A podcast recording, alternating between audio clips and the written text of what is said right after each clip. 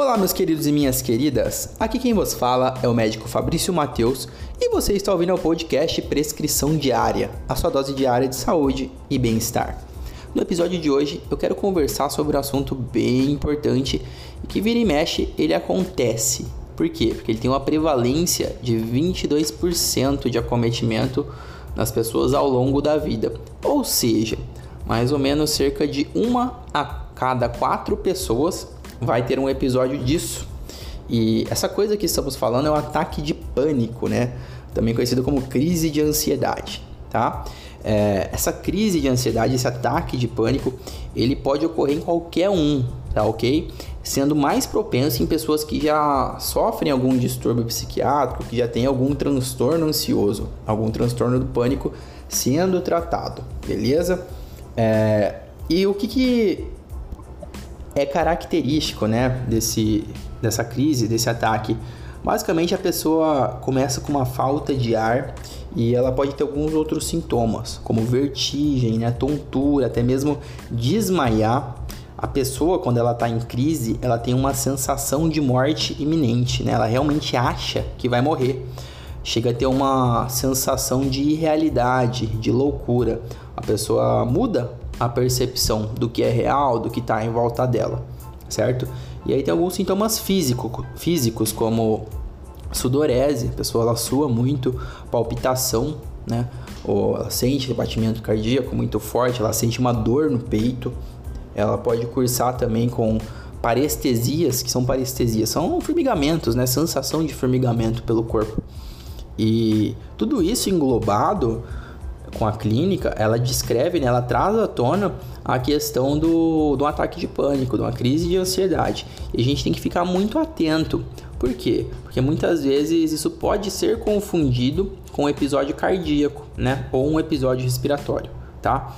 Então, o bom médico, ele sempre tem que atentar para separar, né, o diagnóstico diferencial do, numa possível causa cardíaca ou uma crise respiratória, como, por exemplo, uma crise asmática, tá? Isso a gente vai fazer com uma boa entrevista clínica e às vezes com exames complementares.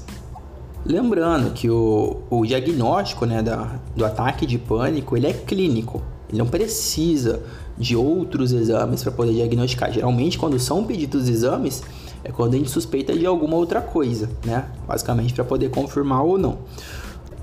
Mas assim, quando é confirmado essa crise de ansiedade, esse ataque de pânico, se a pessoa já não tem um diagnóstico prévio de algum transtorno, se ela não trata nada, é prudente o médico iniciar uma investigação para ver se a pessoa ela tem de fato algum transtorno. Às vezes pode não ter, mas muitas das vezes a gente descobre que tem alguma coisa sim, porque essas crises, esses transtornos, eles têm muitos gatilhos. Então, muito importante a parte da entrevista clínica aqui.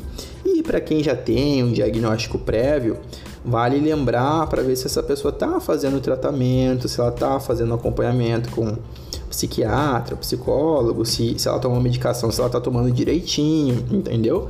E aí estabilizar essa pessoa. Porque nessas crises, acima de tudo, o importante aqui é a empatia, né? Tranquilizar esse paciente, tranquilizar a pessoa, porque os episódios, eles são autolimitados, eles duram cerca de dez a trinta minutos, dificilmente passando disso, entendeu? Então, assim, orientar a respiração, inspirar pelo nariz, né? Procurar controlar a frequência respiratória. E caso, mesmo assim, passando o tempo, conversando com a pessoa, tranquilizando ela, falando que, que isso não vai causar a morte dela, que é só algo passageiro e tudo mais, ela persistir com isso, você pode fazer, né, o uso de algum medicamento.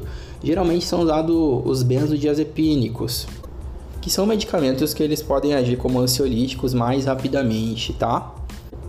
Então, no mais é isso. É, são episódios que às vezes eles deixam a gente bem preocupados, porque o paciente ele costuma ficar muito mal, tá? Ele realmente, ele fica legitimamente mal. Mas depois que passa o episódio, a recuperação tende a ser muito boa, ok?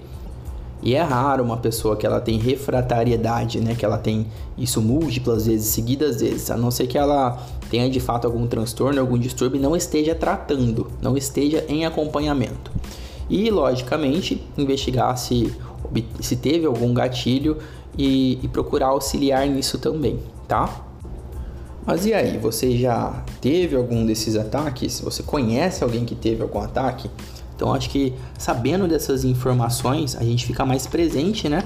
Caso presenciemos isso em algum momento, para não ficar tão apavorado assim, ok? Porque apesar da, da preocupação que é gerada, não é um quadro que oferece risco de vida, ok?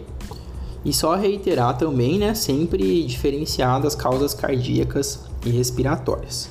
Bom, galera, por hoje é isso. Esse foi um tema sugerido lá no Instagram.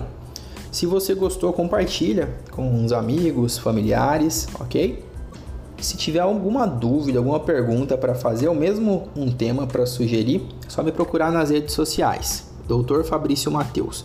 Eu tô mais no Instagram, sempre que eu tenho tempo eu verifico lá, beleza? E o feedback de você que está me ouvindo é sempre muito importante. Mas é isso, fiquem com saúde, fiquem com Deus e até a próxima.